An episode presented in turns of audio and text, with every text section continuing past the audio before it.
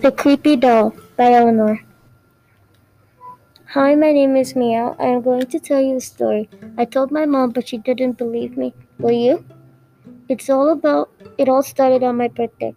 I woke up and I saw a present. My mom said it, it was a surprise.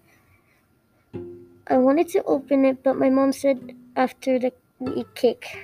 I had to open, I wanted to open the present so bad, but I had to go to school. As we came back from school, there was a huge party. There was cake and snacks and all my friends. Best of all, there was presents. It was amazing, and so it was finally time to open the present. I opened the present. Don't be, don't be fooled. As some, as soon as it was going so well, it all went downhill from there. And there was the cutest dolls Mom said, asked, What's her name? I mm-hmm. said, Molly. Just like it started, the party was over. Since it was my birthday, my mom said I could play with me for the rest of the day. Now it was time for bed. So Molly slept with me. The next morning, Molly was gone. I thought my little brother Max took her. Max didn't take Molly that night.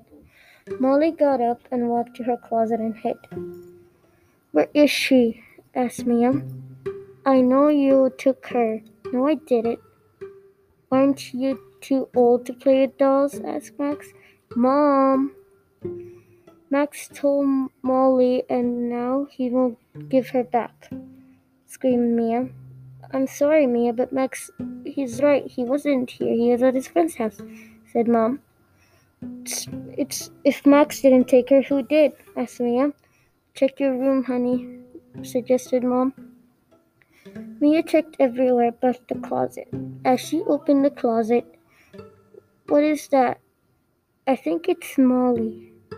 No, it can't be, Mom. I'm scared, explained Mia. I'm scared too, but we have to be brave. It was. It is just a doll, said Mom.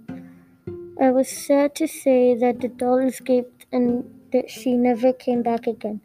The end. Or is it?